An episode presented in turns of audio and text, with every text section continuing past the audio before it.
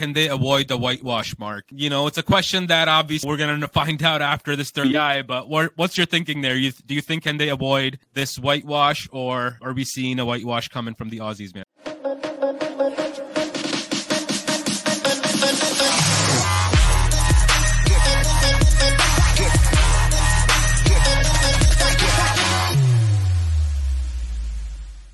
Hey there, cricket lovers. Welcome back to another episode here on the Reverse Scoop channel. And today we're going over a lot of cricket news that's been happening. West Indies and Australia, first of all. You know, West Indies losing that second ODI. You know, can they avoid the whitewash is what we're going to discuss. I'm going to have my buddy Mark joining me. We're going to talk a little bit about Test cricket as well. India comfortably winning that second match, and current New Zealand and South Africa match that's going on. I want to welcome my buddy Mark again. Mark, welcome to the show, man. How are you doing? Are you ready to get this thing going, man? Yeah, Nabil, thanks for having me back on the show. Reverse Scoop. Yes, a lot of cricket in the atmosphere currently. I'm looking forward to the match tonight, West Indies versus Australia, that third ODI. I'm hoping at least West Indies could play for some pride, at least win one of that, at least the last match of the series. Question is, right, can they avoid the whitewash, Mark? You know, it's a question that obviously we're going to find out after this third ODI, but what's your thinking there? Do you think, can they avoid this whitewash, or are we seeing a whitewash coming from the Aussies, man? It's going to be an uphill task. Australia two up in the series, finding all cylinders, and West Indies struggling a bit in both departments. I'm going to go with Australia going with the whitewash. I would love, as a Caribbean man, a West Indian, to see West Indies show some fight, pride, and win the last match. Yeah, I agree with you. Like, you know, even in the first two ODIs, we've seen some confusing selection, right? The second ODI looked a little bit better. So what are we expecting in the third ODI, Mark? Do we see any more changes come in? I know we've talked about that we need specialist batters, specialist openers to come into that top order, right? I mean, if you're trying makeshift openers, you know, they would need a lot more time to come and kind of perform. But an opener whose mindset is to always open the innings and go out there and, you know, as you said, play 10, 15 overs and take the shine off the ball.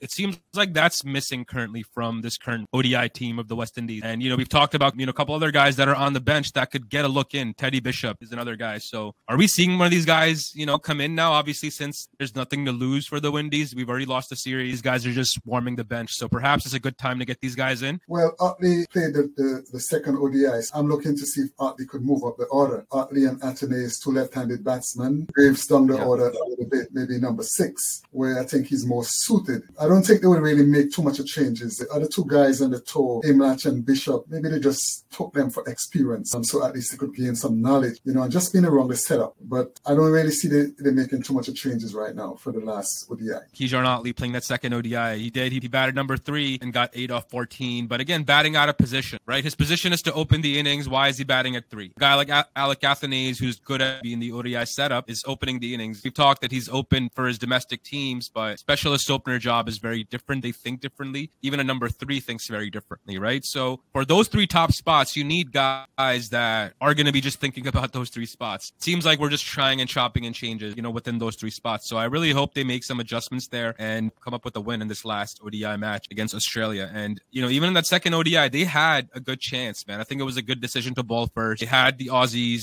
at, you know, 90, sub 90 for like 5. Still ended up scoring 268. Are we missing some type of, you know, fire in their bowling or some type of the killer instinct, Mark? Because from 90 for 5 to having, you know, Sean Abbott come in and score a 50 and take the score at 268. I thought they may have missed a trick even earlier in the game. Did you see it that way as well? That they kind of let up and let Aussies come back into this game? I wouldn't really say that. Aussies are professionals. Sean Abbott is a very good cricketer. You know, he's just a bit underrated. Hasn't really got a lot of opportunities. Abbott is a very good cricketer, good all-rounder, good bowler, good batsman. Previously, in previous recording session, I picked Sean Abbott to be one of the Australia star players in the series, and he did perform 2 wickets and 69 runs. It's all about applying yourself and playing to the situations of the game. So Australia was in a tough position and the batsmen just came there and grabbed. They didn't really bat out of character, batted deep as possible. And when the bad balls came, they put them away. You know, everybody played a hand. We're playing against a good team, a strong team. So they never really expect them to lie down. Australia could be 60 for 6 and they could still score 300 because the low order would apply themselves. You see that over and over again. West Indies bowlers bowled well in in periods. I just thought the captain could attack just a little bit more, put feelers in catching positions when we had 5 wickets down. But, you know, cricket is a game. When you have your hands on the opposition, you should never really let up. You should just put the chalk in. Yeah, I agree. You know, we saw, obviously, the West Indies spinners come to the fore. They did well. 10 for 28 for 3 for Gudakesh Moti, Roston Chase, 10 for 40. So combined, those two guys gave you 20 overs for 68 runs and 3 wickets, right? The two spinners. That's a really great, you know, bowling by those guys, but the pitch was offering assistance from an earlier point on. It was a slower pitch, and yet we didn't see a spinner come on up until the 18th or the 17th over of the game, which I think, again, was a miss. And yes, they took early wickets, but I think a spinner introducing them a little bit earlier on a pitch like SCG's, where they had a clear advantage because the pitch becomes faster a little bit later in the night. You know, I think they missed using the slowness there, because once they brought him on after, you know, 16, 17th over, those guys bowled 20 overs almost on the trot, which I think kind of brought Australia back into the game, right? Because they got settled down against those spinners for a longer spell. Yeah, the skipper, he was going with a pace attack, but it took him a long time to realize that the pitch was very slow. The Australians were struggling to get the ball off the square. The ball wasn't coming on nice and with a good bounce, even bounce. Or sometimes the ball was dropping and sticking. I thought that was a match that West Indies could have played 3 spin bowlers, you know, rested O'Shane Thomas and play Walsh. I think yes, that was... Yes, I agree. Well, they just misread the pitch. Even said at the match report, one of the commentators who was doing the match report was saying how the pitch is going to be very slow. It's not going to be a pitch like the previous pitch. Saying that during the interview, I thought that West Indies could have just made that switch and play Walsh in that match and rested Thomas, the fast bowler, because Thomas has been all over the place, not impressive at all on this tour. And he's not bowling as fast and quickly as we know he can. He's bowling at least 133 k's an hour. You expect much more pace from Thomas, especially in Australia. Big time, and I agree. Like the confused West Indies selection, you know, guys, we discussed in our last video, guys. You know, if you haven't checked it out, I'll link it in the description and I'll put it in the end screen. So definitely check out that confused selection video, because that's exactly what Mark mentioned. Hayden Walsh probably shouldn't have played in the first ODI, but he probably did have a look in the second ODI. But again, just the confusion and not being able to read the surface. And I think having Walsh in the second ODI would have been a big help to the West Indies side, you know, but they again missed the trick and misread the pitch. So some things for them to obviously look at and, you know, improve on for this third ODI. And we're hoping again the West Indies can get a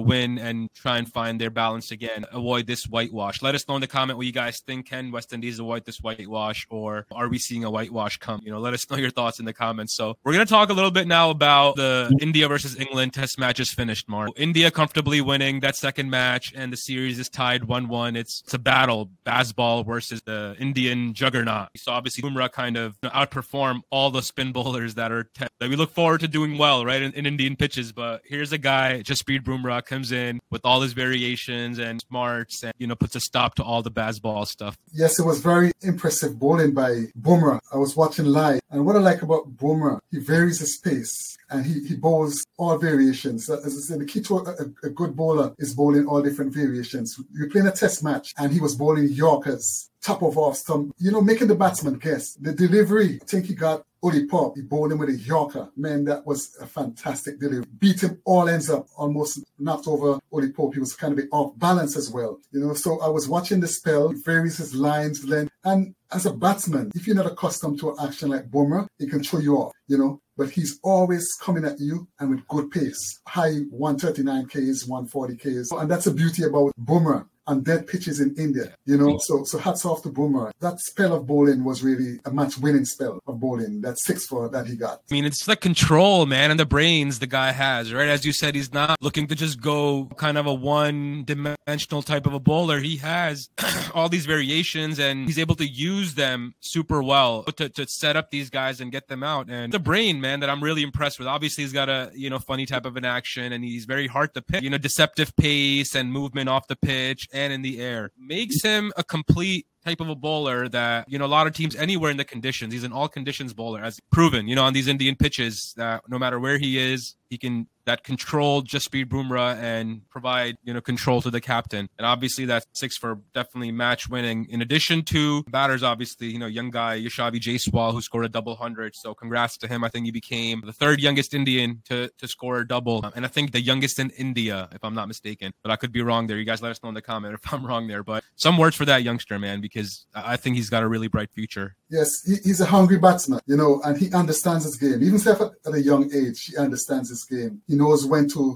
bat defensive, he knows when to up the tempo, he knows when to rotate the striker. I was watching him closely, majority of that 219. I was watching the inning. At some time, he wasn't afraid to slog sweep over deep corner, just bat normal, play his aggressive role, just as he was batting in an ODI match or a T20 match. But at certain times, when the bowling was tight, he defended for a long period of time, He has a good, cool head, good temperament. And for youngsters who are watching, that's somebody to admire and see if they could pick something out of their book from. But yeah, absolutely. His strike rate, we batted at a strike rate of 72, found a perfect balance for Test cricket. And as we all know, Test cricket is moving towards, picking up the pace a little bit. So batters need to come in and be batting at this similar clip at 67, 70 strike rate at the minimum, once they're set. Right now in Test cricket, I feel like batters that can occupy time can bat at 30-40 strike rate there. So that adds more pressure, I guess. Now the cricket, obviously, with baseball and looking always take the game forward. Even Australia and India now, you see all these three big teams, they look to take the game forward, and other teams have to keep up with that and find,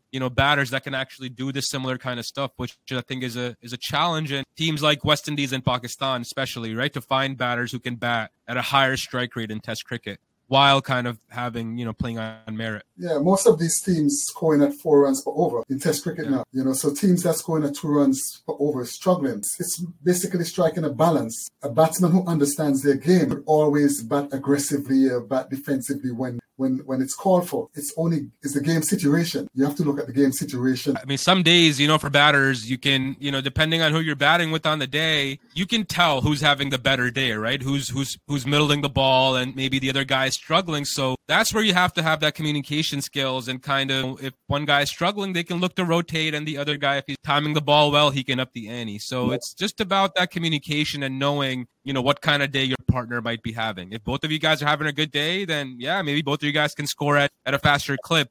Just knowing that environment and what kind of a day you're going through with the bat, I think makes a big difference, for these batters. If they don't communicate that with each other, then they're just kind of batting with their own plans and not the team's plan. We saw James Anderson, Mark, again, looked ageless, ball 25 overs, 47 runs, 3 wickets at an economy rate of 1.88 in that first innings. And even in the second innings, I believe he bowled 10 overs at a 2.9 economy rate, took a couple of wickets. Ageless wonder, man, this guy. Just comes in, keeps it quiet, and just knows how to take wickets. He's an ageless man. Still look young, still look hungry. Even before the match starts, he's out there on the practice pitches bowling. So much enthusiasm for his age. It's something to admire. He knows his worth. He still wants to do well. What can I say? He has good genes, and still have a lot of energy. And hats off to him. He's a living legend, I would say, in English country, in English cricket in general. They don't make these men like that anymore. Not at all, man. Just, being super fit and just having the longevity. Like Courtney Walsh, we mentioned they have a comparison with Jimmy Anderson because of the longevity that they brought to the game. And James Anderson has just taken it to another level. Question within this Indian team are kind of starting to build up, right, is a big question mark on Rohit Sharma, right? Rohit Sharma has been, has been a great captain for India, but he's been out of form in Test cricket for a while. And there's been a word that, he's at the end of his career. With all the kind of talent that India has, he's just occupying a spot that somebody else could be taking. So is there truth to that, or do we still need a Rohit Sharma in the Test lineup?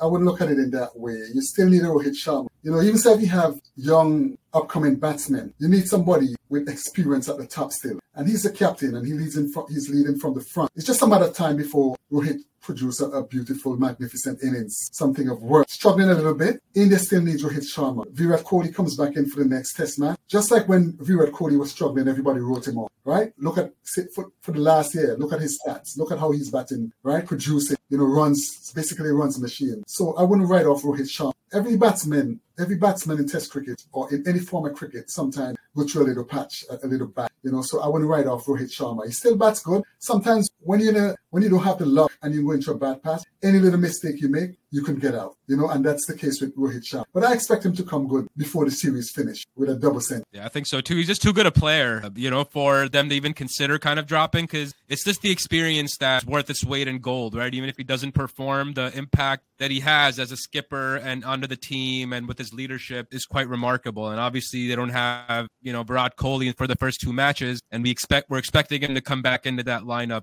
you know, into the third Test match. So he's again going to add to that experience, you know, Indian Test team, which, you know, has an Ashwin, a Jadeja, a Rohit Sharma, a Virat Kohli, you know, Jasprit Bumrah. So all these experienced guys that are match winners on their day. You know, it's going to be super, super hard to stop for England, I think, in the rest of the series. But, you know, they fought, you know, admirably so far. You know, they've given India obviously a little bit of a push, right, with that first match. Really hoping a good series, you know, comes out of here. And you guys let us know in the comment who you guys think is going to win that third Test match. Yeah, we're going to discuss a little bit now about the South Africa and New Zealand Test that's happening too. It's actually happening live right now. You know, New Zealand batted first, 511. They scored in South Africa right now, live, 161 for 9. South Africa trailed by 350 runs. We're afraid of this, Mark, because obviously it's a totally new look South Africa team. You know, South Africa Cricket Board didn't have a lot of options because they needed those players for their T20 tournament. Some work for this thing that's happening, because I'm not really a fan of what South Africa did, obviously, but I understand the reasons behind it too, with why we're seeing this lineup. You must commend the guys from South Africa still who turned up and played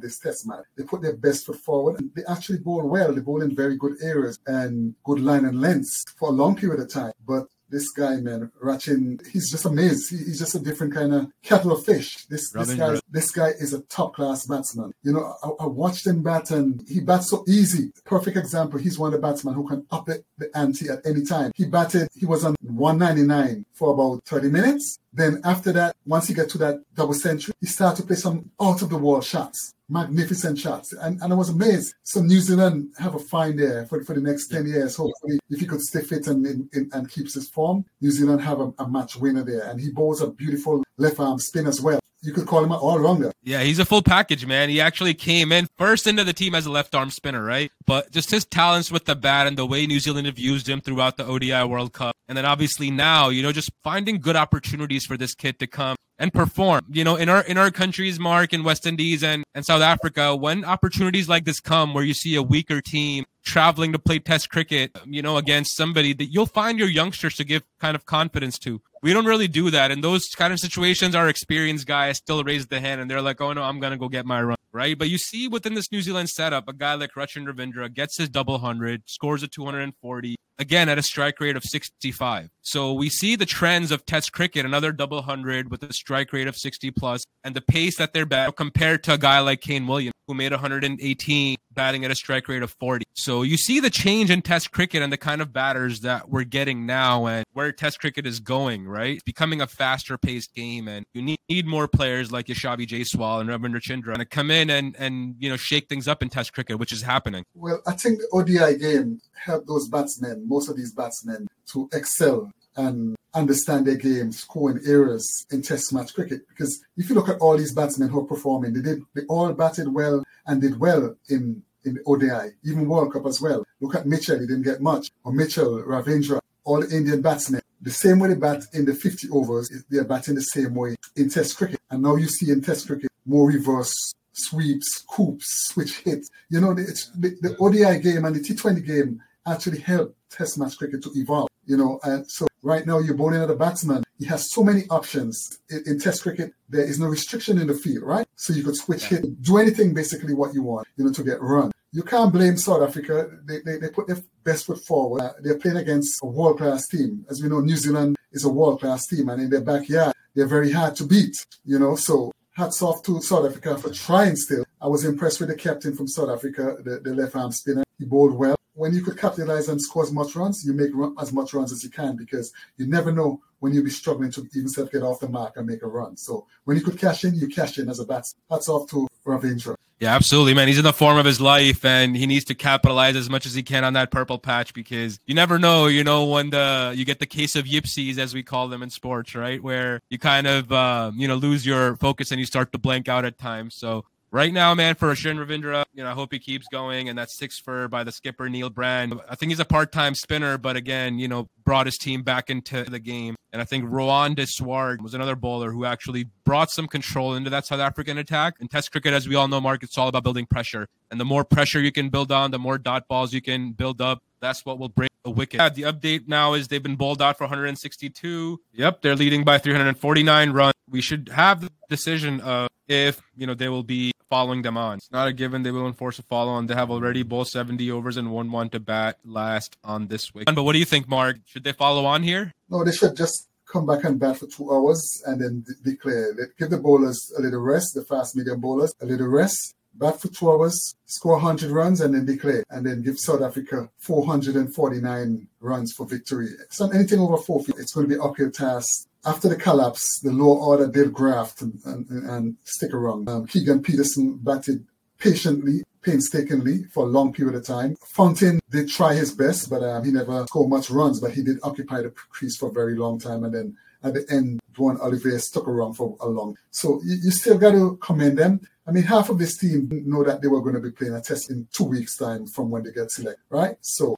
they had to prepare mentally, and they show up, and I know they're playing with pride. This bunch looks like a good bunch of players as well. It's just they don't have the experience in match cricket as well. And it's hard when you have 6 or 7 debutants, you know, in a team. You know, there's nobody to lean on, especially in the batting. Only Keegan Peterson is a most accomplished batsman, but in the bowling department, only Duane Olivier had played 16 test matches. Patterson had played his last test match 4 years ago. You know, so this is a record for him. You can't really. It's not really. It's even if it's a one-sided match. You still got to hats off to the South Africans for doing their best. They'll fight on, and you know, hoping the test match obviously becomes a little bit better, you know, and more competitive as it goes on. With New Zealand bowling, so that Matt Henry took 3 wickets, Kyle Jamieson 2, Mitchell Santner 3, and Rachin Ravindra also chipping in with a couple of wickets after his double 100. So what a superstar, man. I think it's just kids. It's going to do big things, I think, in cricket with the bat and ball. And, you know, seems like a very humble and down-to-earth guy who's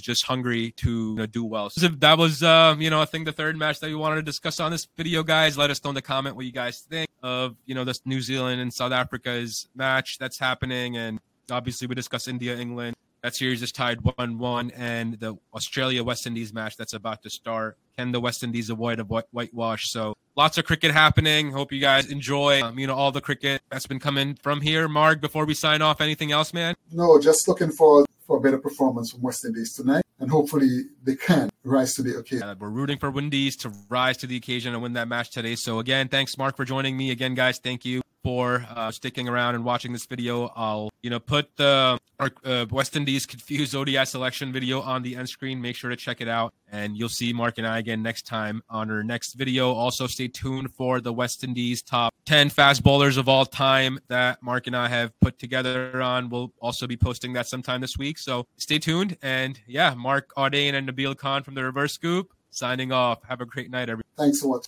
Take care.